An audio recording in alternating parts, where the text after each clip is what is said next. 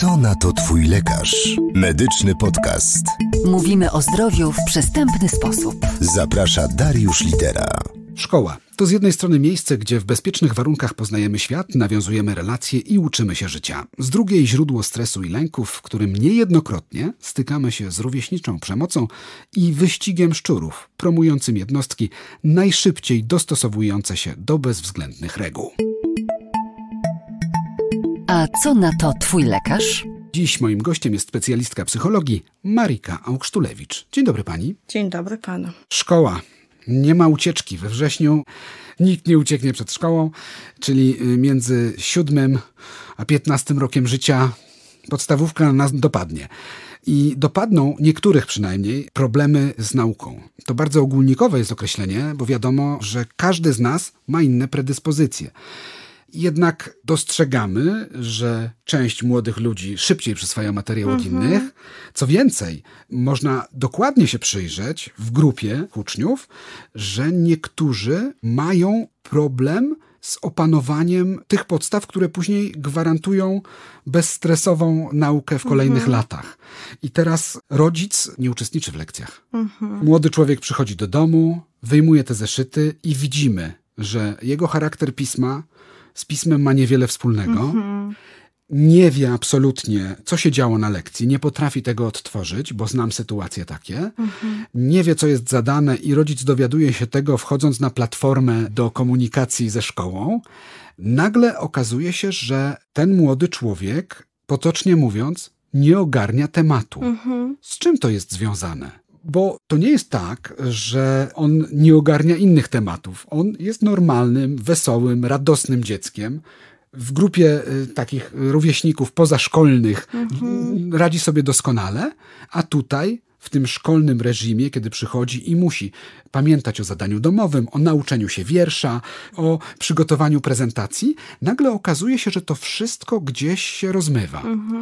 Skąd biorą się takie problemy w nauce? Odpowiedzi może być naprawdę dużo. Czasami jesteśmy bezradni, bo chcielibyśmy, żeby nasze dziecko radziło sobie w szkole, przynajmniej radziło, żeby szkoła nie była dodatkowym obciążeniem. Znam sytuację, że rodzice spędzają dodatkowo po szkole z dzieckiem dwie, trzy godziny, żeby dokładnie, kartka po kartce, linijka po linijce, odtworzyć to wszystko i na przykład przygotować pracę domową. I to jest ciężka praca. Dlaczego jednym przychodzi to tak łatwo, a innym z tak ogromnym trudem, choć różnice wcale nie są tak wielkie? Najczęstszymi powodami, przyczynami mogą być stres, lęk, ale też mogą być trudności ze skupieniem uwagi, bądź zaburzenia przetwarzania, bądź dysortografia, dysgrafia, dyskalkulia. Strasznie modne dys- słowa, że tak po kombatancku zabrzmie. W moich czasach nie były tak modne i goniono nas do nauki bardzo często dosyć takimi drakońskimi metodami. Teraz jest inaczej i bardzo dobrze, bo świat powinien się zmieniać i powinniśmy poznawać różne sytuacje, ale jest jedna bardzo ważna kwestia. Kiedyś nie było takiej y, możliwości sięgnięcia po pomoc, a teraz możemy chyba już pomóc, kiedy pojawią się pierwsze tego typu symptomy. Tak, tak, tak, dokładnie. I ja zawsze zachęcam rodziców do sięgnięcia po pomoc właśnie w takich momentach, do pójścia do specjalisty. Po prostu, bo my możemy mieć jakiś obraz i jakiś plan na to, jak dziecko powinno się uczyć. I to jest nasze marzenie. Nasze marzenie, rodziców. bądź to jak myśmy się uczyli i że myśmy dawali radę, na przykład. Chociażby właśnie wychowując się te x lat wcześniej, gdzie były sztywne zasady, dyscyplina i czy chciałeś, czy nie chciałeś, musiałeś nauczyć. Wychodziło to różnie, wiadomo. Oczywiście, jak wszystko. Ale myślę, że to są sygnały, żeby rzeczywiście pójść do specjalisty. I ja bardzo na to uwrażliwiam rodziców, bo też przychodzą do mnie z takimi pytaniami, że dziecko się nie chce uczyć, a że ono zdolne, ale leniwe. To też bardzo lubię. Albo to, że się właśnie nie potrafi skupić, to, że właśnie nie potrafi pisać, że nikt się nie rozczytuje, to, że na przykład przez to, że ma trudność w nauce, co też jest powodem na przykład tego, że nie chce chodzić do szkoły, nie? No tak. Bo czuje, że nie chce znowu dostać pały, czy nie chce znowu dostać uwagi, czy nagany, czy jakie tam obowiązują zasady w danej, w danej, w danej szkole. I to jest naprawdę sygnał, żeby pójść w pierwszej kolejności, moim I co, zdaniem. robimy taką diagnozę temu dziecku? Wtedy Czyli patrzymy, tak. jakie są jego predyspozycje do, po, w poszczególnych tam dziedzinach? Mhm. Wtedy jest najlepiej zrobić to w ten sposób, że dobrze, że trafiają na początku do psychologa, a jeżeli nie ma tego psychologa dostępnego, to wtedy zacząć od wychowawcy, rozmowy z nim na temat tego, co zauważa u dziecka. Jeżeli nauczyciel ma pomysły na to, to super, ale też fajnie jest pójść do poradni psychologiczno-pedagogicznej. Ja zawsze o tym mówię rodzicom, bo to się dzieciom po prostu należy, bo są dziećmi, są w wieku szkolnym, to jest darmowe. I coraz więcej już pracuje w tych poradniach psychologiczno-pedagogicznych młodych, fajnych osób, które mają zajawkę, które mają wiedzę, którym się chce. Coraz częściej naprawdę spotykam się z dobrymi diagnozami, z dobrymi rozpoznaniami, potem z dobrymi planami terapeutycznymi, bo jak my to przeoczymy celowo, niecelowo, albo będziemy się właśnie bać tego, żeby pójść z dzieckiem na diagnozę, no to potem to dziecko będzie miało tylko z roku na rok coraz trudniej. A jak my zadziałamy szybko, bądź jak najszybciej się da, to wtedy naprawdę to dziecko może mieć lepiej, bo ze względu na różne diagnozy też są różne pomoce w szkole. Ciekawe, co na to Twój lekarz? Na każdym etapie, im wcześniej, Tak. tym lepiej, że ta pomoc się pojawia. Tak. A czy są takie strategie, sposoby, by pomóc dziecku nauczyć się uczyć? Mhm. Co ten rodzic może, może zrobić? Bo dla mnie najgorszą sytuacją byłoby robienie czegoś za dziecko. Mhm. To znaczy, odrabianie lekcji za dziecko nie jest y, pomocą, ale to jest porażka rodzicielska. Albo pisanie wypracowań. To prawda, ale to jest po prostu porażka Mhm. wychowawcza, ponieważ y, wtedy jakby sami przyznajemy się do tego, że nie dajemy rady wspólnie z tym dzieckiem, a Mhm. jeszcze odwalamy całą robotę. Więc ja już wiem, czego nie zrobić. Ale co zrobić, by dziecku pomóc? Okej, więc zacznę od tego, że mamy możliwość na pewno w szkole, żeby też trochę z siebie zdjąć, tak? No bo tak jak pan mówił na początku, no czasem to są dwie, trzy godziny siedzenia z dzieckiem i robienia, pomagania jemu. Na pewno w szkole są zajęcia wyrównawcze, cokolwiek, z czego dziecko może po lekcjach skorzystać, jak ewidentnie zauważamy i my i dziecko, że masz czymś problem, żeby mogło się douczyć, jeszcze raz przyswoić wiedzę. To mamy jedną opcję. Jeżeli my wiemy, że nie mamy czasu, czy nawet po prostu nie mamy wiedzy, po prostu możemy być bardzo słabi z matematyki albo z innych przedmiotów, już tak mówię o dalszych etapach szkolnych, to też jest opcja różnego rodzaju korepetycji, osób, które mogą nas wesprzeć w tym. To są takie zewnętrzne pomysły, jakie mam aktualnie w głowie, a jeżeli chodzi o nas samych, coś, co jest bardzo trudne, cierpliwość. Wiem z mojego psychologicznego doświadczenia, że tym bardziej jak dziecko ma trudność z przyswajaniem nauki, no to nas to frustruje. To prawda, bo nasze oczekiwania mogą Tak. być diametralnie inne. Tak. My możemy oczekiwać świadectwa z wyróżnieniem, a dziecko już niekoniecznie. To Tak. nie jest jego marzenie, to Mhm. świadectwo z wyróżnieniem. I czasami te marzenia rodziców i ambicje rodziców Mhm. przekładane jeden do jednego na życie tego młodego człowieka w szkole zupełnie się nie Mhm. sprawdzają i mają przeciwny skutek. Dokładnie. E, A czy da się złagodzić stres związany z tymi oczekiwaniami? Co my powinniśmy mówić temu dziecku? Słuchaj, okej, zrobiłeś wszystko, co w twojej mocy? To są bardzo dobre słowa, które pan użył. Żeby doceniać to, że dziecko pracuje, że się stara, nawet jak to nie jest 6 z plusem, a jest to trójka, ale my wiemy, że ono poświęciło czas na to, że ono posiedziało, pouczyło się, czy my razem z nim, że ono starało się skupiać, doceniać jak najmniejsze kroki dziecka. Nie doceniać tylko piątek, ale doceniać właśnie truje, nawet dwóje docenić, jeżeli wiemy na przykład, że tam z reguły same jedynki były z jakiegoś przedmiotu, żeby, żeby dziecko też wiedziało, że nie musi od razu zdobyć góry, wystarczy, że wejdzie na jakąś tam dolinkę. To już będzie dla niego sukces, żeby to budowało motywację u dziecka, żeby jej nie torpedować właśnie tymi ambicjami, oczekiwaniami. Nie podkręcać. Tak, dokładnie, ale też jeszcze co do wspierania dziecka, to też w zależności oczywiście od dziecka i jego trudności. Wiem, że teraz naprawdę w tych czasach mamy dostęp do różnych fajnych materiałów, żeby też tą naukę uczynić na tyle, ile się da zabawą, dopasować do potrzeb dziecka, bo są dzieci, które lepiej się uczą z jakichś filmów. Co na to twój lekarz? Mówimy o zdrowiu w przystępny sposób. Zaprasza Dariusz Litera. Zauważyłem też, że dzieci lepiej łapią matematykę, gdy muszą rozwiązywać konkretne, ale konkretne zadania. Kiedy one to dobrze widać, może niektórzy rodzice mnie teraz będą się ze mnie śmiali, ale w pokojach zagadek, gdzie są zagadki matematyczne i to są proste zadania.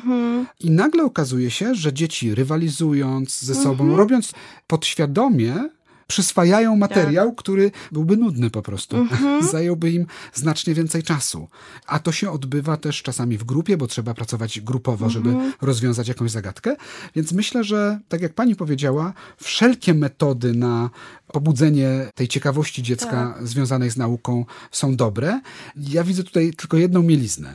Myślę, że wielu rodziców będzie podzielać tą obawę, że my dostarczając nowych sposobów, nowych rozwiązań, nakręcimy trochę taką spiralę, że to cały czas ma być ciekawe. I niestety jest materiał, który nie będzie ciekawy. I trudno będzie pewne partie materiału zamienić w wspaniałe odkrywanie świata. A i... pewnie, że tak, ale możemy mieć na to swoje sposoby. Ja pracując z dorosłymi osobami z diagnozą ADHD, osoby z taką diagnozą bardzo często mają trudność z nudnym materiałem, trudnym materiałem. To walczymy o to, żeby oni znajdywali na siebie sposoby, żeby wrzucali w to trochę zabawy. Na przykład też możemy z dzieckiem zrobić, pogadać, że okej, okay, wiem, że to jest nudne, Wiem, że to dla ciebie może nie być przyjemne, ale mamy takie zadanie, trzeba je wykonać. To może zróbmy tak.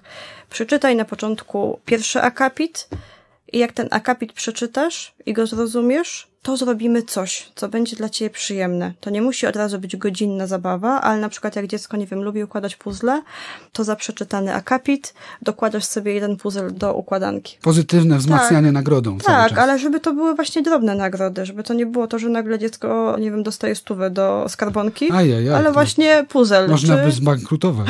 Dokładnie. Ale właśnie jakaś przyjemność, żeby w tym była, nawet jak to będzie nudne. Bo to nam nawet jako dorosłym potem się przyda, no bo jako dorośli też robimy czasem rzeczy, których nie do końca lubimy i nie są dla nas przyjemne, a żeby sobie trochę to osłodzić i też zarazem się zmotywować, to jakieś miłe, dobre rzeczy wprowadzać w trakcie, to działa na naszą korzyść po prostu. Co radzi twój lekarz? Szkoła to nie tylko problemy związane z przyswajaniem wiedzy, Mhm. ale to też problemy, które pojawiają się w grupie rówieśniczej. Mhm. Czasami u dzieci, które mają kłopoty w nauce, odreagowują w grupie rówieśniczej. To obserwuje się bardzo często i przypadki jakiejś takiej agresji, nieposłuszeństwa zdarzają się właśnie na tle różnic w przyswajaniu tej wiedzy. Jak temu przeciwdziałać? Bo czy to porównywanie się ciągłe, ten wyścig szczurów, o których mówiliśmy na początku, nie prowadzi do takich sytuacji, że ustala nam się swego rodzaju ranking, jakby wciska się pewnych uczniów w jakieś określone ramy i już później trudno się z takiego schematu wydobyć. Jak ktoś dostanie taką łatkę ucznia trójkowego czy czwórkowego, to będzie mu trudniej znacznie. Więc jak przeciwdziałać takim zdarzeniom w szkole? Po stronie rodzica jest rozmowa z dzieckiem, a największa praca, moim zdaniem, jest po stronie szkoły. I nauczyciela. No ale tutaj rodzic może już bezpośrednio zwrócić się do nauczyciela. Tak. Może być tak, że my nie wiemy, jak dziecko zachowuje się w szkole, bo nie jesteśmy w szkole Mhm, dokładnie. 7 godzin, ale wiemy doskonale, w jaki sposób zachowuje się przez resztę doby. Tak. I może nam się wydawać, że wynik, z jakim ono wraca ze szkoły, nie oddaje jego możliwości. Mhm. Ale kiedy jest ten moment, kiedy do tej szkoły się zwrócić? Ponieważ no, trudno jest z każdą najdrobniejszą oceną wracać do szkoły i mówić, czy ona jest tak naprawdę fair dla mojego dziecka. Czy nie zasłużył na coś więcej, albo nie zasłużyła. Wydaje mi się to niedobrym zachowaniem. Nie wiem, jak ten rodzic ma sobie to ułożyć, żeby w odpowiednim momencie zareagować. Bo tutaj chyba jest klucz, żebyśmy nie stracili całego zapału tego dziecka, bo ono może bardzo szczerze chcieć się nauczyć, chcieć się wyróżnić, ale nagle odbija się o mur niemożności. Gdzie jest ten moment? Kiedy zauważamy, że złe oceny czy uwagi stają się regułą. To nie jest jedna trójka, jedna dwójka raz na miesiąc. Takie statystyki są raczej względnie normalne, ale gdy już się pojawia to o wiele częściej, Czyli serie się pojawiają. tak, dokładnie. I gdy dziecko nie chce się uczyć, e, ma bardzo ambiwalentny stosunek do nauki, ale też z reguły za tym idą sygnały od nauczycieli już. Nie przegapimy tego, bo to już Raczej jest nie. szkoła zaczyna zapalać czerwoną prędzej, lampkę. Tak, prędzej przegapimy te konflikty pomiędzy dziećmi w szkole, a raczej ocen to chyba nie przegapimy tak łatwo. A problemy z zachowaniem? Odnoszę wrażenie, jestem stałym uczestnikiem zebrań w szkołach. Nie jest tajemnicą, że jestem ojcem trójki dzieci i zawsze to ja chodziłem na zebrania do wszystkich szkół i nadal chodzę. I mam taką obserwację, że w przypadku niektórych zachowań, niezbyt pozytywnych u dzieci, opisywanych, klasa zachowywała się tak i tak, a coś tam się wydarzyło, konieczna byłaby praca zarówno z dziećmi, jak i z ich rodzicami. Na ile to się zdarza w gabinecie psychologa, że przychodzi rodzic z dzieckiem i tutaj mamy taką sprawę, ale tu musimy jeszcze załatwić dwie inne kwestie. Ma pan na myśli udział rodzica i dziecka w terapii? Tak, To się powinno zawsze zdarzać. ale takie pokazanie, że problem nie leży po stronie dziecka. Tak, to się powinno zawsze zdarzać. Że to Jakby to, jest- w ogóle nie powinno iść osobno, bo dziecko nie jest samodzielnym bytem Oczywiście. krążącym w kosmosie, Jasne. tylko są rodzice czy inni opiekunowie. I dziecko będące w terapii zawsze jest w tej terapii rodzic czy rodzice czy inni opiekunowie. I okej, dziecko ma swoje spotkania, też różne są, wiadomo, trudności, różnie pracują terapeuci w różnych modalnościach, ale z reguły co jakiś czas jest to też systematycznie ustalane. Są też osobne spotkania z rodzicami, jak oni mają z dzieckiem pracować w domu, żeby nie zawalać roboty, która jest wykonywana podczas terapii. A nie widzi pani czasem, że tym rodzicom należałoby poświęcić więcej uwagi niż tym dzieciom? To wtedy, jak psycholog czy terapeuta widzi, że dużo jest rzeczywiście w systemie rodzinnym różnych trudności, to wtedy najlepszym jest wysłać całą rodzinę na terapię rodzinną czy systemową, żeby zająć się całym systemem, który powoduje różne trudności w nim, a nie tylko dzieckiem, które jest, mówiąc nieładnie, wysyłane na terapię. Bo to nie przyniesie takiego skutku oczekiwanego. Tak, bo jeżeli, jeżeli tego to- pierwotnego ogniska nie zgasimy, to dziecko zawsze będzie miało Tak, problem. tak, dokładnie. To działa w ten sposób, że jak rodzice nie współpracują z psychologiem, z terapeutą, to ta praca nie idzie, albo idzie bardzo wolno z dzieckiem, albo idzie nie tak jak trzeba, bo dziecko w gabinecie fajnie pracuje, zyskuje nowe umiejętności, wiedzę o emocjach, fajnie sobie radzi, no ale wychodzi z gabinetu, wraca do domu. I nagle I jak ten dom wszystko jest... wraca. Mhm, Wszystkie problemy pojawiają się na nowo. dokładnie. No. Sprawdź, co na to Twój lekarz. Zawsze nurtowało mnie to jako rodzica. I chciałbym zapytać, Dobrze. jak prawidłowo nagradzać i jak prawidłowo karać dziecko? Nie może to być system samych nagród, to wszyscy wiemy. Absolutnie nie może to być system samych kar, ale mądre nagradzanie i karanie to chyba klucz do rozwiązania wielu problemów związanych z wiekiem szkolnym, że tak się wyrażę. Jak prawidłowo To ja to nagradzać? ugryzę od innej strony. Najważniejsza jest konsekwencja. Czy w karach, czy nagrodach. Jak my się umawiamy z dzieckiem na coś, na przykład, tu jest cytat z gabinetu, jak poprawisz tą dwóję z matmy, to pojedziesz na obóz piłkarski. I dziecko stwierdza, dobra, super, uczę się, bo będę miał obóz, tak, bo pojadę. I nagle się okazuje, że to dziecko tą ocenę poprawiło, ale po drodze się coś wydarzyło, czego ojciec nie przewidział tego dziecka i dziecko usłyszało, nie, nie pojedziesz. I wtedy mamy ten problem, bo dziecko naprawdę się starało w tym, w czym obiecało tacie, ale no gdzieś ta noga się powinna w czymś innym, no i nagle nie ma tej nagrody. Nie zmienia się reguł w trakcie gry. Jak Dokładnie. już ustaliliśmy reguły, to ich nie zmieniajmy w trakcie meczu. Pamiętam, jak ten mały chłopiec mówi, ale tato jest nie fair, tato obiecał. Więc bardziej nie ile nagród, ile kar i jak to wypośrodkować, ale być konsekwentnym w tym, co mówimy dzieciom, na co się umawiamy, i bardziej może nie karać dziecko w takim znaczeniu, jak to też tak potocznie sobie rozumiemy, czyli nie wiem, na przykład nie będziesz oglądał bajek na dobranoc, jak nie wstaniesz jutro rano do szkoły i nie będziesz przez tydzień wstawał o tej godzinie, o której powinieneś, tak? Tylko będziesz znowu zasypiał i będziesz spóźniony w szkole raczej porozmawiać z dzieckiem, oczywiście dostosowując to do jego wieku, o konsekwencjach tego, co się dzieje, jak zasypia na te lekcje, co jemu to daje, jakie ma potem problemy i razem z dzieckiem bardziej próbować wypracować coś, co może go zmotywować do wstania z tego łóżka, no bo bardziej nas zmotywuje coś, co będzie jeszcze dla nas przyjemne i fajne i będziemy widzieli w tym korzyści, bądź będzie nam to po prostu coś dawało, w szczególności na tym etapie, kiedy dzieci dojrzewają, czegoś są trochę starsze, no to wtedy też lubimy robić na złość. Pamiętamy jak to. Na złość rodzicom odmrożę sobie uszy. Tak. Gościem podcastu Co na to Twój lekarz była dziś specjalistka psychologii Marika Augsztulewicz. Bardzo dziękujemy za rozmowę. I ja również bardzo dziękuję. Co na to Twój lekarz? Wszystkie odcinki medycznego podcastu dostępne są na stronie twójlekarz.net oraz na popularnych platformach streamingowych. Co tydzień nowy odcinek.